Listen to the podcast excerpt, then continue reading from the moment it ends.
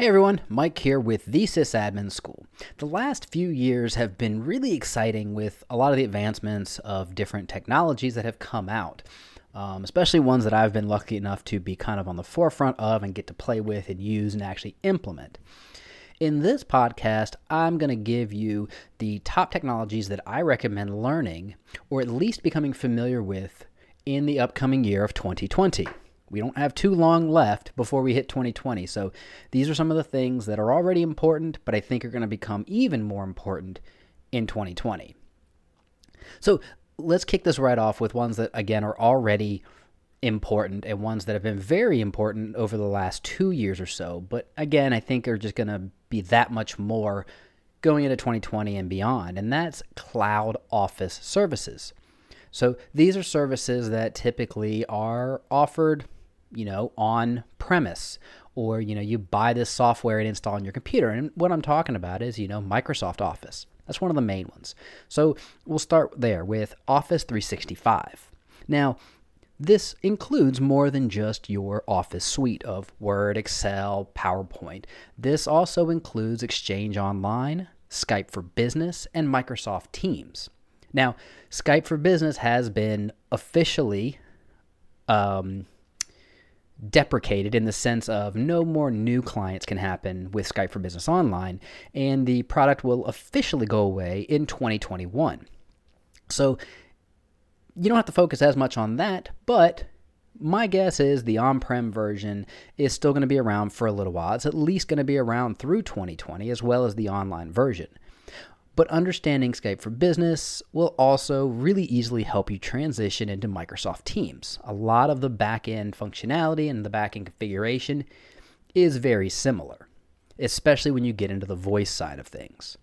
So, Office 365, it's to go a little deeper into this, this is what we call software as a service, in that Microsoft now is offering us this software. If you've ever configured Exchange Online or configured Skype for, for business, you build a server, you install the software, and then you configure the software. So you now manage a server, the software itself, and the hardware that, that that is running on.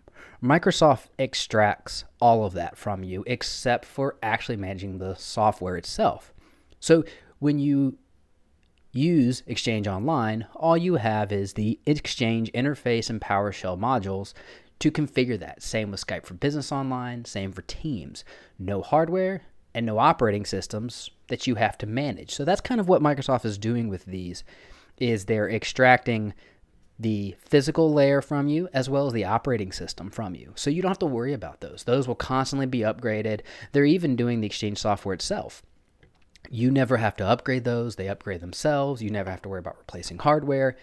And that's where a lot of the business is going in terms of cloud office type services. So, again, software as a service, really.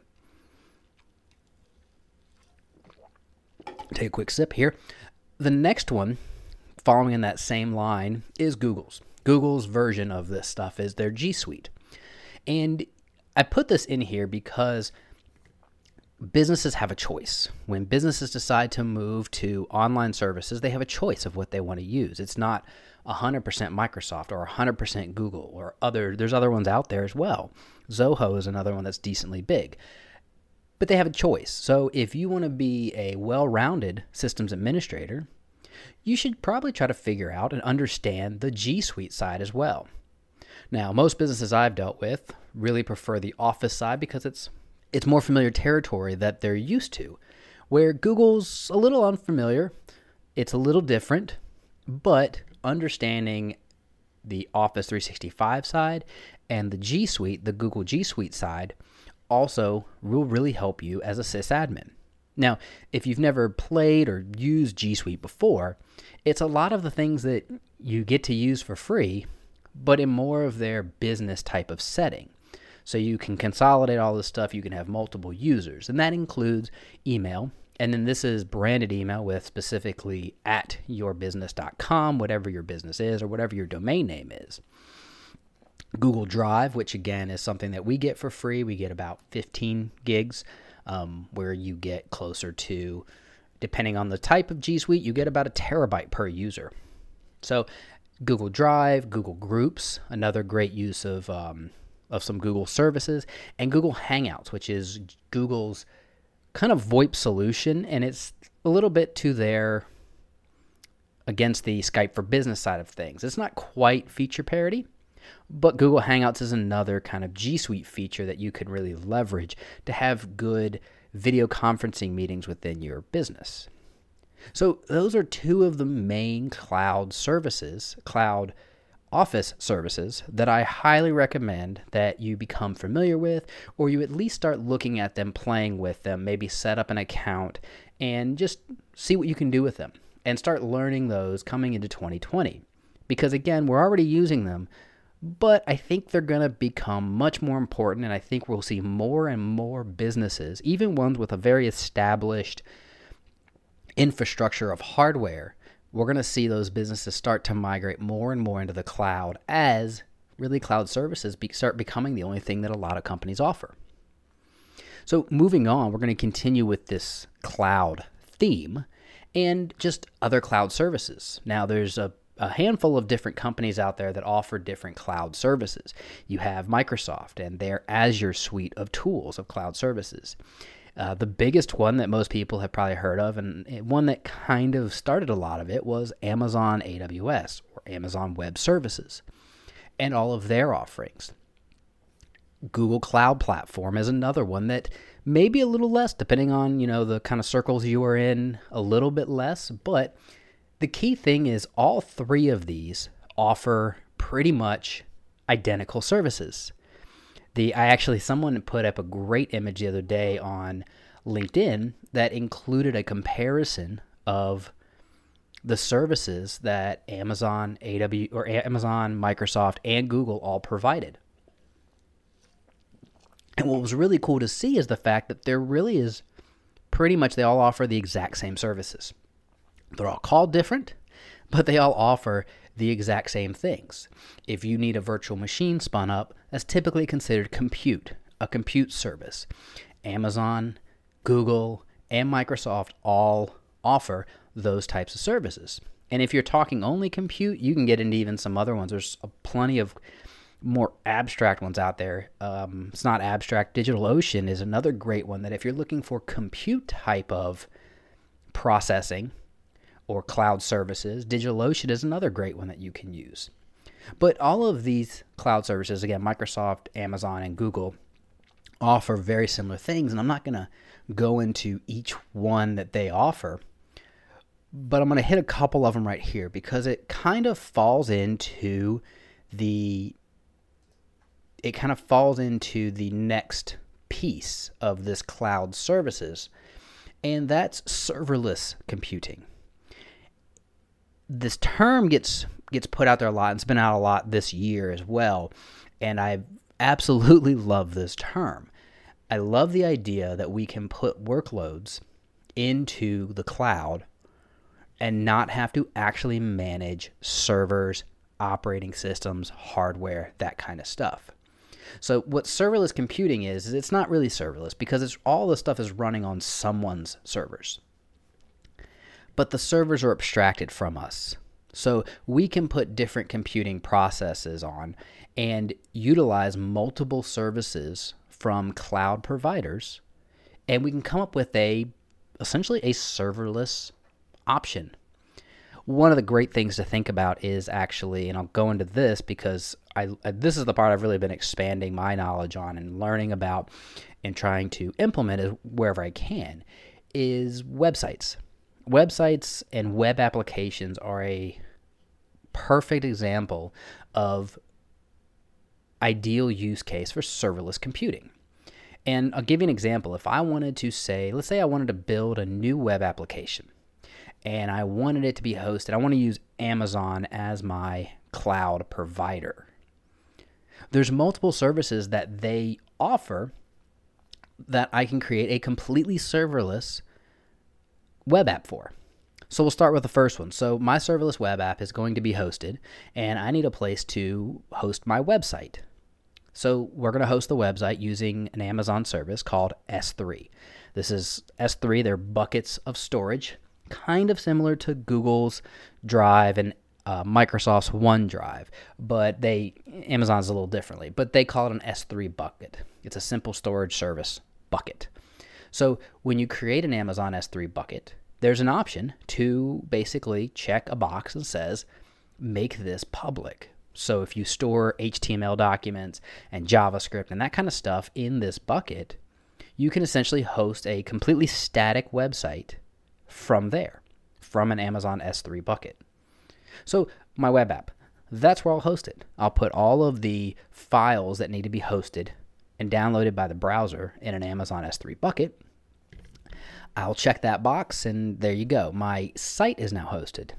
Now, web applications do more than just host information. So, what do they do? They need to do some sort of processing, some sort of CRUD operations, or create, read, update, delete type operations. And to do that, we'll use JavaScript to actually call these functions. Now, where do we create these functions? Amazon has another service called Amazon API. And this is where you can use Amazon's web services to create your own API interface, RESTful API interface. So our site's being hosted in Amazon's S3. We're creating a Amazon API using their services that our website's going to call when it needs to do something. That API is then going to use another Amazon service called Lambda. And Lambda is where you can create multiple functions in different types of code to do different things. So let's say we're talking about new user registration. I go to my web application and I sign up. I type in my information. I click OK. JavaScript, being hosted on S3, is going to call the Amazon API. That Amazon API is going to send that information to a Lambda, an Amazon Lambda function that Amazon Lambda function is going to go through that data. And then what I would then have it do is write to a database, also hosted in Amazon. And that's it. That's really how it works. That's how we can do serverless applications and serverless computing. Everything we're using is we're using services from a cloud provider that aren't tied specifically to a server. So, what does this buy us? Well, this buys us a few things. One, we completely abstract the hardware layer. We're completely abstracting, again, the operating system. So, those two things we don't have to manage at all. But the other great thing that we're doing is by setting up our web applications and web services this way, we allow for horizontal expansion. We don't have to even worry about that. So, it allows in this type of setup for Amazon in the background to expand if we have, say, a sudden influx of people using our applications. Our web app will support that. It will expand and contract as needed. And typically, with these types of services, you really only pay based on your actual site load. So if you have a million people hit your API in a month, you're going to pay one price. If you have, you know, 100,000 hit it the next month, you're going to be paying a lot less. And I hope I, this is a really roundabout kind of a lot of information all at once about serverless computing and creating a serverless, say, web app. But I hope you understand where I'm coming from when I say that I see these cloud services becoming much more in our face.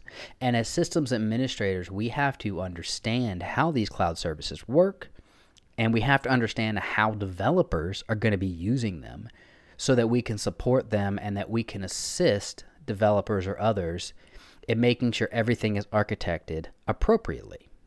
Now, I gave Amazon as a as an example here, but everything I just said we can do in Microsoft Azure and we can do in the Google Cloud platform.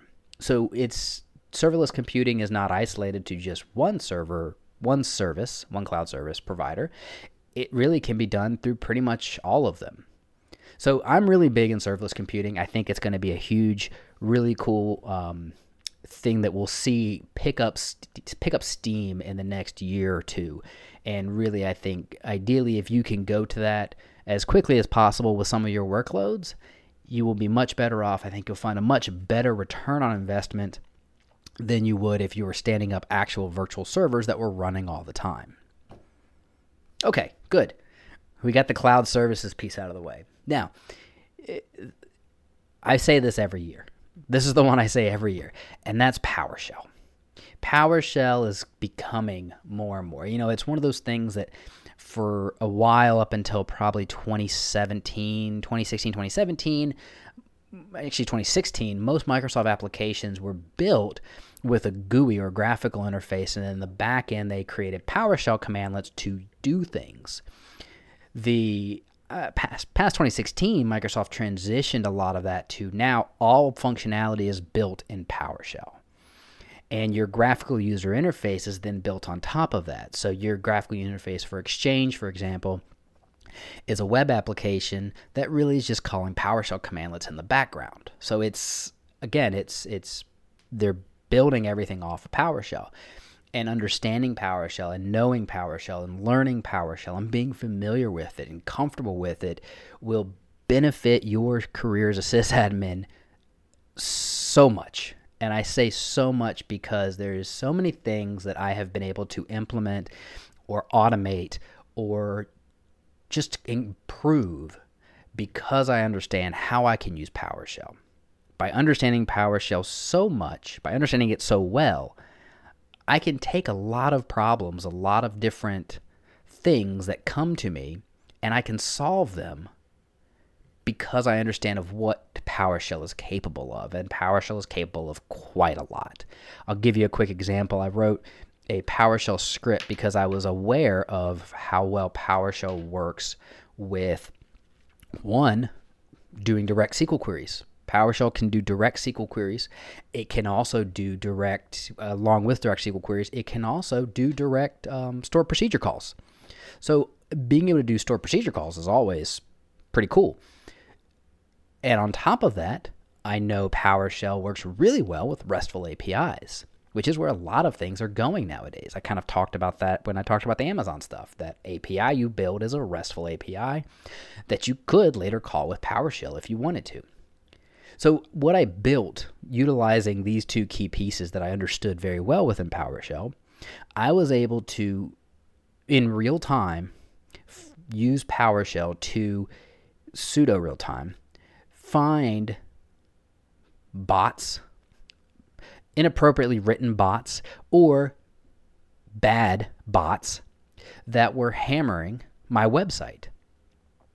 And then using SQL to determine the SQL queries to determine these bad bots and help me understand it based on metrics of how many times this this user agent, the single user agent's hitting my site, or the single user agent from the single IP address. I had a pretty good idea of what bots and what bad things and what things were not legitimate traffic. And I could identify those utilizing SQL queries with PowerShell. Well, once I understood what was considered a what was a bad bot or a bad person trying to do something on my site, I then could utilize PowerShell's RESTful the ability to access RESTful APIs to block those people. Sorry, I just smacked my mic. um, but I was able to block those IP addresses in the software that I'm using for the website. So it allowed for a complete automation. Now I've got alerting set up to let me know when this happens when someone's hitting our hitting my site like this. But with this automation in place, if I'm not at my computer, or even if it's in the middle of the night, by the time I wake up and log in, or by the time I get up the next morning and realize this was happening, PowerShell's already done its thing and blocked the person who was hitting me. So, understanding what PowerShell can do really will give you this huge, amazing eye opening experience into how you can fix different problems and how you can use PowerShell to automate tasks, automate just pretty much anything you want. If you haven't, if you don't know by now, I'm a huge PowerShell person. I absolutely use it every single day and I love it. Um, but that's where I'm going to leave it. Learn PowerShell because it's only going to increase in terms of how powerful it is. It's already incredibly powerful. I said it, I'd say it last year, I'd say it for the 2019, I'm saying it for 2020, and I will probably be saying it in 2021. learn PowerShell. Learn PowerShell, keep up with it, write scripts, write things that just make sense. Just have fun. There's no right or wrong. If you write a bad script, you know, fix it. Just learn. Continue to learn PowerShell. And I'll leave it at that. We'll we'll stop with PowerShell. The next one, and this one is also again nice trend here, something that was important in 2019. I think it's going to just continue on into 2020. And that's artificial intelligence and machine learning. Now, we hear a lot about these, and these are kind of buzzwords that you hear with a lot of software companies. Oh, our software now includes artificial intelligence and machine learning in them. Great. What does that mean? Well, really, the reason we need to understand this, and we don't need to understand it as sysadmins to the point of of how do how does it work 100% or how do we fully implement it to 100%. We need to understand that it's there. And we need to understand where this may start showing up in our day-to-day lives. The two big examples that I see for us as systems administrator are spam, det- spam detection and phishing detection. Artificial intelligence is a great application. It's a great concept. It's just a great idea to use for spam and phishing detection. And the reason I say this is because spammers and hackers who are throwing out phishing emails are constantly evolving, they're constantly changing their methods and their ways of doing things. And up until artificial intelligence and machine learning, we've had to evolve with those. We've had to understand how they're changing and evolving, and then we've had to then update our our precautions and our protections against those. And a lot of, you know, we use spam filters and stuff like that, and a lot of the companies that support those or create those do that for us. But we still need to be aware of them. Well, if we can put AI into the mix here, now as these come out and as the machine learning and AI see more and more spam and phishing emails. There's a, clearly a learning process, but as they see more and more and more, they're going to be able to detect them more accurately. And what's going to be even better is as these people change their processes and how they do this, how they do spam and phishing, the machine learning will as well. It'll learn how they're changing it and how they're doing different things. And that way, it will then more quickly start to detect those and block those those are two main examples that I think we'll really see um, soon. A couple others that you'll probably see but may not be directly related to with are product marketing.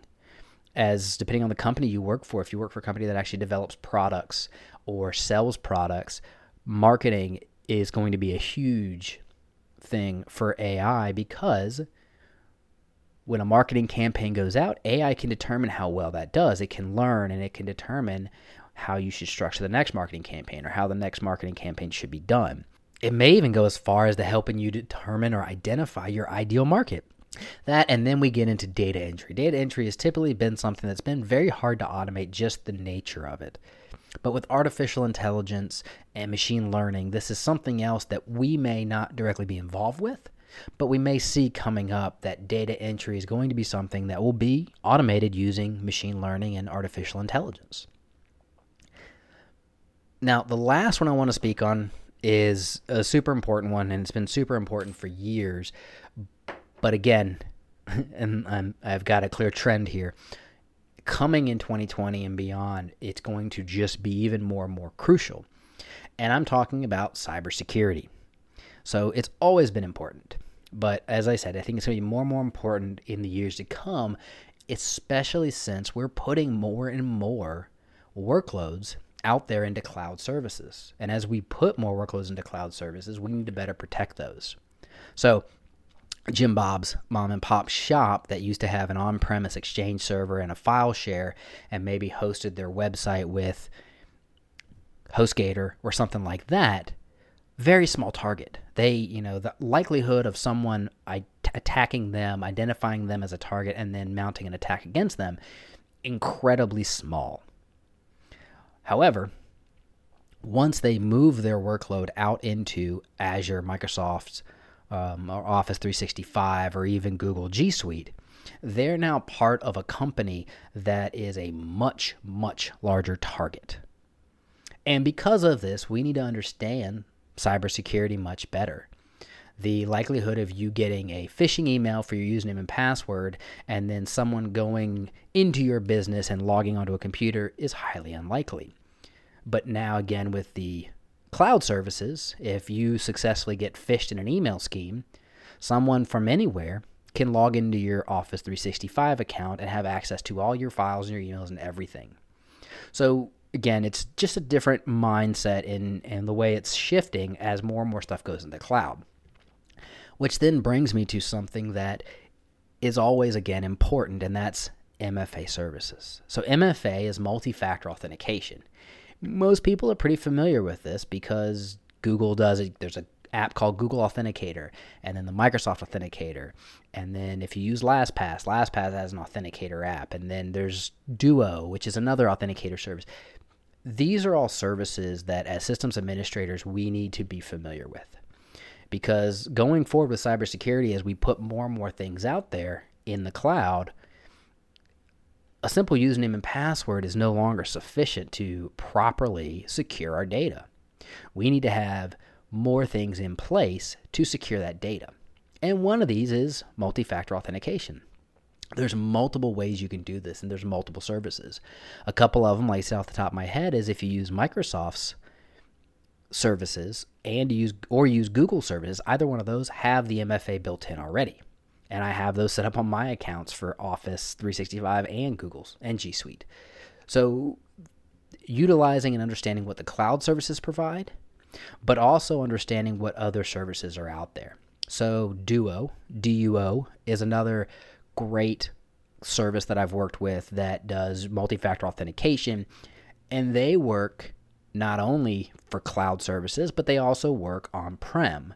So you can multi factor stuff that you do have, say, sitting in your server room. Another great one is Okta. Now, I don't have a whole lot of experience with Okta, but Okta is more of an identity, more of an identity management and multi-factor. And they really they really go by the multi-factor, not just the two-factor. They go by multi-factor. So username is right, password's right. You selected, you click the buttons on the app saying that this was you trying to log in, and we see you're in this geolocation. So if you sign in one of their big things is geolocation. So if you sign in to somewhere in, say, South Carolina, and then 30 minutes from then, someone in Japan attempts to log in from your account, they're going to block that account because it's impossible to go from South Carolina to Japan in 30 minutes. So so Okta does a little bit more. They integrate a little bit more with with different cloud services. But as as as expected, all of that comes with a price, and Okta's price is more expensive than, say, a Duo option, where they don't necessarily directly integrate. You have to have some you have to have some proxies in place in order for them to integrate properly. So there you have it. That is my list for 2020 of things that will greatly benefit your career if you can get on and start learning about them right away. The other piece where the other thing that makes these great technologies to learn is when your company inevitably starts talking about them, if they haven't already, you will be able to respond and participate in those talks with a good a good foundation of knowledge and understand what are the pitfalls, what are the benefits, where can we replace this old on prem service with a cloud service that's now happening? And where can we see that return on investment? Can we replace this old process running on a 2003 server that we don't want to update because we're afraid it's going to break? Can we move that to a, say, Azure function that doesn't need a server to run? It runs just on a scheduled timer or a scheduled task or whatever, it runs out there. Are we going to see a return on investment on that in terms of the administration side of that 2003 box, getting rid of that, as well as the ease of not having to upgrade hardware, not having to upgrade operating systems, not having to patch it? Those are other things to think about when you start looking at these cloud services. So I've gone on for probably about almost 30 minutes now. I think that's that's pretty much where I'm going to leave it. So this is my this is my recommended learning um, with recommended learning of technologies coming up in 2020. I hope you all enjoyed this. If you have any that you think I should add to this list or you think I should have included, or if, hey, if you have any that you think I shouldn't have included, let me know. I'd love if you're watching, if you're listening to this on my site, feel free to leave a, a comment. Um, if you're listening to this on any other service, you can feel free to hit me up on Twitter. That's at Mike Walton 1984. Or you can check out my site, thesysadminschool.com. Love for you to join. Love for you to check out all the other material that I have available on my site and see if there's just anything there that you'd like. And I'm always looking for opportunities to add more things, to teach more that I can. If you have a technology or something you want me to elaborate on, or you want me to spin an entire podcast on, or even maybe create a course, let me know. I love to hear that kind of feedback. And yeah, I love creating these podcasts. I'm going to try to do it more often. And I just I like creating. Let's put it that way. so I hope you enjoy this podcast. I'm going to let everyone out and everyone have an amazing day. If you enjoy this podcast and want some other great information about being a systems administrator, then head on over to thesysadminschool.com where I give you as much information as I can about becoming a sysadmin. If you would like to also play around with some of the technology that I talk about, then you may be interested in my ebook showing you how to build your own lab environment for less than $400. You can get that ebook at 400dollarlab.com. That's 400, the word dollar, lab.com. Thanks again for listening, and I hope you have a great day.